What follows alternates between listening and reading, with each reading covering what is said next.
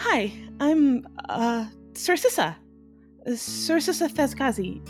But my friends all call me Suri. Or, well, they would, uh, if I had. Anyway, I'm, uh, 15 and about to start my sophomore year at Havisham. Uh, that, that is the Havisham Institute of the Infernal Arts. It's the premier high school for the darker arts. My family's been attending for generations. I think there's a set of bleachers or something that my great grandma donated. I never sit there. I just think it'd be really weird, you know? I'm sort of having some trouble at school. I mean, I love school, don't get me wrong. There's so much to learn and to read and to know. And at school, my brothers are too busy with their friends and sports and stuff to really bother me, and that's really nice. My older brothers are the stars of the school's jousting team, and my younger brother, twins, they're gonna be freshmen. They're really good at archery, and that just leaves me quiet, off to the side, and that's kind of how I like it.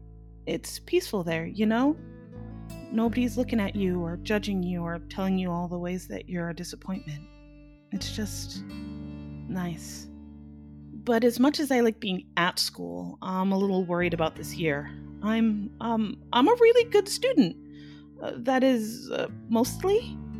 I'm having some trouble with my classes these days. I get the theory of arcane magic just fine, but it's the practice that's giving me some trouble. That's because I'm not really a uh, a wizard or a sorcerer or even a warlock.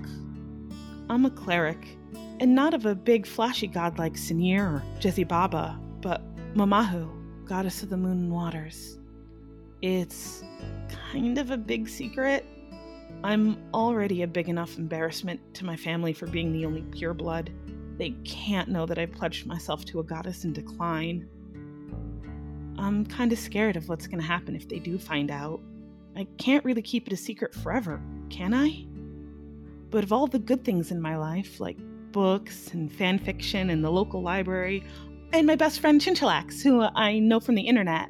I think Mamahu is the best of them all. She feels like the mom that I wish I. I mean, uh, sh- she's all just warmth and love, and I think this is the one thing worth standing up to my family about. But let's just hope that I can get through the next three years without them finding out instead, okay?